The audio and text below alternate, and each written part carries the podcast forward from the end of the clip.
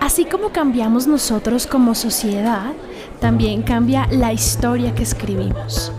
Reposan en las páginas de los libros todos los remolinos de historia y con ella las transformaciones sociales. Las crisis, por supuesto, las guerras, los triunfos, los avances. Hoy en día, esas transformaciones sociales se dan a una velocidad que casi no alcanzamos a percibir. Y con ellas nos diversificamos, nos moldeamos y acoplamos a esto nuevo que somos hoy y que nos permitimos ser. La diversidad es entonces una nueva forma de reconocernos en el otro. Y por eso, los libros deben dar cuenta de aquello que hoy somos. A partir de esa idea nació nuestra biblioteca. De esa posibilidad de leernos en los libros, pero también en la inmensidad de quienes somos, en la oportunidad de reconocernos a través de las páginas en medio de la diferencia. Hoy en hashtag Nuestra Biblioteca hablamos con Giuseppe Caputo, autor barranquillero de libros como Un Mundo Huérfano y La Estrella Madre. Creador de mundos literarios en los que muchos se han encontrado. Giuseppe, de verdad, muchísimas gracias. A mí me da mucha alegría, en serio, estar acá hablando contigo. Te admiro un montón. Me encanta, me encanta tu escritura, me encanta además todo lo que has hecho. Yo supe de ti cuando estabas trabajando en la Cámara Colombiana del Libro, con la Feria del Libro, y dije como, ve, voy a leerlo. Y me encantó leerte. Entonces, gracias a ti, feliz de estar acá contigo. Nosotros en el Canal 13 pues llevamos ya un tiempito uf, tratando de trabajar todo el tema de la literatura, como abriendo espacios para incentivar la lectura. Eh, tenemos un espacio que se llama El Libro Adentro, que son unos Instagram Live con estrenos literarios donde hablamos con los autores. Bueno, como que llevamos un buen tiempo y para que tú sepas, pues el Canal 3 es un canal regional. Nosotros tenemos una cobertura en 14 departamentos del país donde nos llegan otros medios de comunicación. Básicamente lo que nosotros queremos hacer en nuestra biblioteca son dos cosas. Por un lado, conocer a los autores que admiramos como lectores, porque nos parece que obviamente al ser escritor como que de todas maneras uno arranca desde la lectura también como, como muchas personas. Em, y, conocer a, los, a, los, a nuestros autores como lectores pues nos parece súper apasionante porque es chévere, ¿no? Uno los ve ahí como escribiendo y que leer a Giuseppe Caputo, qué es lo que le, qué es lo que le apasiona, pero también en su papel de lectores nos parece que son ustedes quienes tienen em, pues también la voz para plantearnos esta nueva biblioteca que deberíamos leer. Obviamente, nuestra intención no es quitarles el papel eh, importante a los libros fundacionales. Seguiremos leyendo a Gabriel García Márquez, seguiremos leyendo a Jorge Isaacs, pero queremos poner la mirada en lugares donde no la hemos puesto antes. ¿Cómo era Giuseppe Caputo del lector chiquito? ¿Cómo fueron tus primeros años de encuentro con la lectura? Si te acuerdas de los primeros libros que leías. Esta historia personal con la lectura, digamos, eh, creo, creo que es común a, a muchas autoras, autores, eh, y es que yo era un niño enfermizo. Yo tenía que escapar mucho, mucho clases, porque me daban unos ataques de asma que me tumbaban y como que no, no podían descubrir qué era lo que me, me lo provocaba. Finalmente se supo que era el cloro de las piscinas. Sabes, como que está la idea de que las piscinas son buenas para el asma porque te ensanchan los pulmones, etcétera. Entonces a mí me, para, para mejorar el asma, me metía en clases de natación, pero era el cloro lo que me enfermaba. Te estaba empeorando. Exacto. En mi cuarto había una, una biblioteca como de clásicos ilustrados, como adaptados a, cómica, novela gráfica, que eso es algo que se está haciendo mucho ahora, por ejemplo, editoriales como Sexto Piso, que están como haciendo estas reediciones de clásicos ya como novela gráfica, por ejemplo, entonces era una biblioteca que yo daría lo que fuera por tener. Y sobre todo eh, había eh, como unas, eh, unos relatos de las mil y una noches, Simba del Marino, Alibaba y los 40 ladrones y Canción de Navidad de Charles Dickens. Entonces, esos eran como em, los libros que, que, más leía, digamos, como que insistía en leer y pues también era lo único que había. Y más adelante, ya en clases de español, cuando eh, Norma lanzó la colección de Torre de Papel por las, las tareas de las clases, empecé a leer esos libros, pero luego por mi cuenta y como ahorrando dinero yo, etcétera, ya yo iba comprando como los otros libros. La reflexión que yo ahora he hecho como mirando hacia atrás es que por ejemplo, pensando en Canción de Navidad, que yo creo que es el libro que más he leído en mi vida, es que es un libro que sin tener ningún tipo de pacto científico o con un pacto de ciencia ficción, sí es un libro que implica un viaje en el tiempo. Entonces, no sé si recuerdas que está este personaje Scrooge, que es este viejo tacaño. Y los fantasmas. Exacto, entonces que llegan estos fantasmas y lo van mirando, lo van pues, llevando a, pues, a diferentes eh, momentos de su vida. Y recuerdo mucho, sobre todo la viñeta, que ya yo luego leí el libro pues el libro en texto sin, sin las ilustraciones, la viñeta de cuando el anciano le, le, grita a su yo más joven, como muy desesperadamente, que no toma una decisión que es de dejar, eh, pues como a, a, la chica de la que está enamorada, etc. Y como que yo recuerdo, pues pensando como en eso, como a veces eso, eso se entiende como evasión, Sí, y como que a veces lo fantástico se entiende como una evasión de la realidad cuando en realidad lo que es es un extrañamiento de la realidad. Entonces, por ejemplo, está en Alicia en el País de las Maravillas, está la reina que corta cabezas, en Narnia está pues eh, la, reina del invierno. Pensaba, por ejemplo, como en el mago de Oz, esa sensación que tiene Dorothy cuando llega, que le dice al perrito como, yo creo que ya no estamos en Kansas. yo creo que esa es la sensación, por ejemplo, que, una persona gay tiene cuando llega como un bar gay, a una discoteca gay, que es como dentro de este mundo llegué a otro mundo que tiene otros códigos, otros valores, otras dinámicas que pueden ser muy liberadoras, pero que eso no significa que no estén exentas de problemas. Me encanta eso que dices, además, porque yo creo, perdóname, me atravieso ahí. Un mundo huérfano tiene, pues agarra mucho de esas, de esas historias que leías cuando chiquito y es como la posibilidad de, de alguna manera, escaparse de la realidad. Y con, y con esto que mencionas sobre, sobre la, la, la, por ejemplo, una persona gay, como la posibilidad de escaparse de la realidad, del mundo, del gran mundo, a través de otros submundos que están ahí que uno puede ir construyendo, ¿no? Y creo que se te nota ahí en, ese libro justamente eso es lo que estás hablando. Sin embargo, no están exentos de problemas porque también son unos mundos con unas dinámicas que también pueden ser oprimentes también. O cuando tú piensas que estás evadiendo la realidad, vuelve a la realidad y te dice, no, no, no, aquí hay otras cosas que también tienes que mirar, ¿sí? Claro. Entonces, eh, y yo, digamos, entonces ese pacto con lo fantástico y como con los cuentos de hadas, digamos, es lo que yo quiero hacer. Y por ejemplo, la, la, nueva novela que es Estrella Madre, la que salió ya va a ser un año, también para mí era como, yo quiero hacer un cuento de hadas como Sudaka. Y sobre todo porque de lo fantástico lo que me gusta es cuando no queda claro, borroso, ya sea o por la escritura o por la situación en sí misma, que no se sepa si lo que está pasando es algo realmente fantástico o es algo que efectivamente sí si está en lo que se podría llamar realismo, digamos, o sea, que quede como... Entonces, por ejemplo, en un mundo huérfano, si bien es un pacto realista, por el tono de eh, hace muchas noches, etcétera, o sea, hay un tono que sí te, te remite como al cuento de hadas. Por ejemplo, el mar que trae cosas así, o sea, cualquier persona que ha vivido, no sé, en el Caribe colombiano sabe que tú estás nadando en el mar y de repente llega un televisor y uno dice, ah, ok, como, como que llega basura, así. Pero entonces como por la forma como se escribe, como que quede como que es un mar que trae regalos, pero en realidad pues es basura, etcétera. Entonces como dejarlo eso así,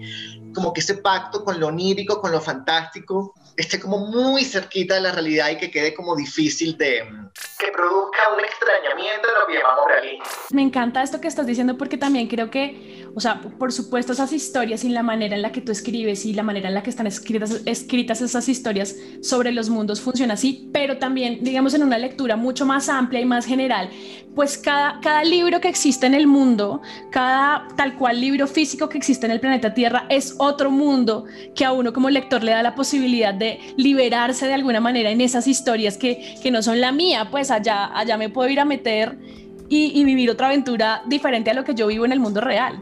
Así es. Decías que tu papá tenía una gran biblioteca eh, y, te pasó de pronto que además del tema de ser enfermizo, tuvieras alguna primera relación con los libros que fuera una relación eh, social también. Y con esto quiero decir, como por ejemplo, leías con tus papás. No, mira que, pero sí tengo muy claro la imagen de ver a mi papá leyendo todo el tiempo. Ok. Pero no me leían. Pero sí me acabo de acordar, por ejemplo, que yo le, yo le pedía libros al niño Dios. Y para mi hermano mayor esto era una ofensa. Era como, pero ¿por qué estás pidiendo libros? Como que, ojo, ¿qué es eso? Pide Y yo, no, yo quiero libros. Entonces, pues también si quiero llevarlo así como algo mucho más místico, pues sí, para mí los, los libros eran pues los regalos de Dios, los que me traía Dios y me dejaba así. Y luego, claro, pues uno ya luego se entera de todo y entonces pues también son los eh, han sido como el gran regalo de mi papá, ¿no? De hecho, el último regalo que me hizo mi papá antes de morir fueron libros. Yo quiero preguntarte, también volviendo a esos primeros años tuyos em, de lector, ¿te pasó em, que te pusieran lecturas impuestas que hayas odiado? ¿Que te haya parecido feo leer cosas y te haya aterrado la lectura en algún momento? No, sabes, en el colegio sí creo que tuve como una, unas buenas profesoras. Quizás uno como que me, no que me disgustó, sino como que me deprimió un poco, fue el túnel de sábado y porque creo que nos lo pusieron como a leer, me acuerdo como en unas vacaciones entre séptimo y octavo. Me generó fue como una depresión, no depresión, pero como, como una tristeza, como un desconsuelo, pero no como un rechazo al libro. Entonces, pero que eso también es parte de la lectura, ¿no? Eso también yo creo que tiene que ser un aprendizaje pues, de lectura y es que hay libros que te, que te incomodan, que te generan eso, como un desconcierto, eh, una incomodidad, eh, que, que, te derrumban ciertas como creencias, etc. No solo es algo agradable o, o no solo es entretenimiento, o sea, o no tiene que ser entretenimiento. Y muchas veces a veces las personas también rechazan libros porque no los entretienen. y, yo creo que pues, pues la lectura, o sea, es decir, el placer de la lectura no pasa únicamente por el entretenimiento. Entonces, más que haberme generado como un rechazo, fue como una incomodidad que me parece positiva. Claro, pero es que además, sabes, que creo que creo que le diste también como al clavo diciéndonos, por ejemplo, en qué grado te pusieron a leer a sábado, porque es que uno en séptimo tiene que 12 años más o menos. Sí, tenía como claro, leer, leer un texto como sábado, que repito, por supuesto son libros fundacionales y eventualmente uno llega a ellos. Cuando tienes 12 años, pues es un, un impacto completamente diferente a que si lo lees cuando tienes 37 años, eh, pues que ya hay una experiencia diferente sobre la lectura, ¿no? ¿En qué momento te pasó que te diste cuenta? Tú estabas leyendo allá tus libros maravillado, encontrando espacios para existir de otras maneras y dijiste, yo puedo seguir leyendo, todo bien, pero quiero ser el que cuenta estas historias. ¿En qué momento te diste cuenta que querías escribir también? Yo creo que fue un paso como muy sutil casi como imperceptible para mí digamos, sí recuerdo, por ejemplo, de copiar. Y yo creo que, mm, esto yo lo he dicho en otras veces, pero yo creo que la belleza en general siempre provoca deseo de creación y de reproducirla. Sí, si uno ve un atardecer hermoso, uno le toma las fotos, uno quiere, por un lado, retenerla, capturarla y duplicarla. O sea, como que esto genere creación, como más creación. Y ya luego en las clases de español que siempre fueron, yo fui como en general un buen estudiante, pero las clases de español eran como mi espacio, mi terreno, ya cuando había que escribir textos, eh, cuentos, etcétera, pues yo, yo ahí me explayaba, o sea, como, entonces, y claro, siempre como con unas influencias muy claras de esos libros. Claro. Y también desde entonces yo siento que abrazo con mucha tranquilidad las influencias, así como Harold Bloom tiene este, tiene este libro que se llama La angustia de las influencias, pero Ursula Le Guin y Jonathan Lette me hablan del éxtasis de las influencias. Entonces, eh, yo sí las abrazo, o sea, digamos, y sobre todo que me, me gusta como dejar muy claro como de dónde, como qué inspiró, qué detonó algo, ¿sí? Claro. Entonces, en Mundo Huérfano está Marosa de Giorgio, que para mí fue clave, ¿sí? Entonces, como, eso siempre me gusta incluso como ponerlo en el mismo libro, con los epígrafes, con... ¿Guardas por ahí todavía de pronto alguna de esas cosas que copiaste a mano cuando estabas pequeño? En ¿Sí? Barranquilla tengo todos esos cuadernos, sí. ¡Qué maravilla tener eso! Y la verdad es que... Menos mal, eso era muy intenso, como, como un nerdito. y guardaba así todo porque sí, ahora sí valoro mucho todo eso, sí. ¿Crees que hay un libro que te hace falta escribir, como algo que tienes ahí pendiente, que crees que necesitas sacar? Siento que generalmente se llegan como a dos caminos y es quiero reinventarme completamente, evitar copiarme a mí mismo, etcétera, o esa idea de que uno siempre está escribiendo el mismo libro. Si tengo como muy pendiente de ser como un, poema muy largo, sí, como un libro que sea un poema. Uno solo. Pero cuando digo poema es que si quiero, por ejemplo, hay un recurso de la poesía que me encanta y que me parece muy difícil de usar, que es el encabalgamiento, o sea, como el de romper los versos. Y de cuándo se rompen para que en esa bajada de un verso al otro se cree como una polisemia, así como... Entonces para mí eso, o sea, lo que más quiero es como perder el miedo a ese recurso y como hacer un libro como desde la forma que esté, que desde la forma implique pues ese encabalgamiento, o sea, ese romper los versos. Me encanta, nosotros los lectores felices de seguir leyendo esas historias tuyas. Eh, voy a, hacer acá un paréntesis chiquitico porque estoy súper de acuerdo contigo con lo que dices sobre eh, la narrativa de, puntualmente voy a decirlo de Estrella Madre, que es el que tengo aquí a la mano, que me parece súper poético y, y yo tengo varios fragmentos ahí señalados a los que vuelvo constantemente porque me parecen muy poéticos y muy bellos. Y quiero que nos metamos ahora en un tema que es un poquito más álgido para ir llegando a las últimas preguntas y es, si tú crees, también retomando eso inicial de lo que nos hablabas ahorita, si crees que la literatura tiene un papel en, nosotros, en los seres humanos, un, rol más allá, digamos, de lo que uno podría llegar a pensar del entretenimiento, si crees que hay alguna, alguna tarea, una responsabilidad, si se quiere, más, más, más fuerte de la literatura lo, pensaría en términos de tarea o de responsabilidad, pero sí creo que los buenos escritores, los grandes escritores y los grandes libros no reiteran el mundo, sino que lo reinventan. Con esto quiero decir que no me interesan los libros o los autores que están como alineados con los poderes y que en ese sentido reproducen el mundo desde las estructuras dominantes y desde los valores dominantes y desde, el, el orden dominante, sino que al contrario, les crean como una ruptura y unas grietas a eso. Y entonces me interesan los libros que crean como grietas. Cada vez lo está menos, pero el machismo, la misoginia, la homofobia, eso estaba claramente naturalizada. ¿sí? Era, era, paisaje. Y los libros que me interesan son los que crean, tiran como una gotica de, de, colorante y hacen ver hacen ver que, ah, no, estamos, estamos en un líquido que no habíamos visto. Sí, a veces que he sido jurado de premios y estas cosas, como que uno lee unos manuscritos que son como la reiteración de todo el machismo de siempre, de toda la homofobia. De, yo digo, pero esto, ¿esto para qué? O sea, esto, ¿esto por qué? Sí, como que no cuestionan nada, ¿sí? Es decir, un libro puede tener personajes machistas, pero la mirada del libro no es machista. Finalmente, para responder, sí creo que hay obras que asimilan el orden dominante y otras que lo rechazan y que tratan de pensar otros mundos posibles eh, de diferentes maneras. Entonces, para mí estaría como ahí, es la forma como podría y quisiera acercarme a una respuesta a esa pregunta. Me parece maravillosa esta, esta respuesta tuya porque además, también ya para, para irme acercando a la última pregunta, eh, y que tiene que ver con el objetivo principal de este podcast, que es hashtag nuestra biblioteca y es proponerle a la gente una nueva mirada sobre lo, sobre lo que somos a través de la literatura. Creo que tiene que ver con eso que tú dices y es los autores y la literatura en su ejercicio de hacer visible lo que no hemos visto de, de, otras maneras.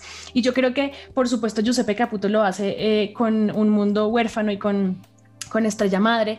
Y nuestra, nuestra última pregunta para ti es también la invitación y es cuál es ese libro que tú hoy pones en nuestra biblioteca, ese libro que de pronto los colombianos no hemos visto del todo y que debemos volver a ver.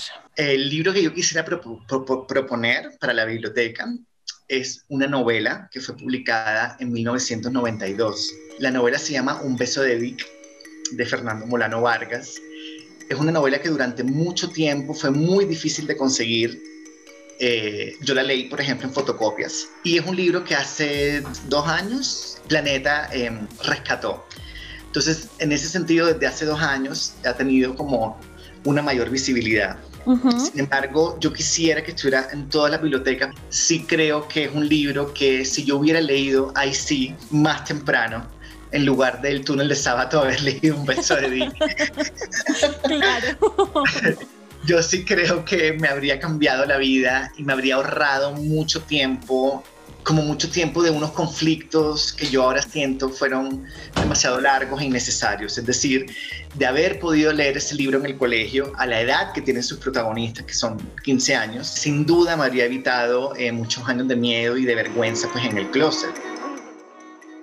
La historia tiene como protagonistas a, dos chicos, Felipe y Leonardo, que son amigos, son compañeros de, del colegio, compañeros en, en, el equipo de fútbol, y ellos pues eh, al inicio del libro pues se, se dan cuenta que están enamorados el uno del otro.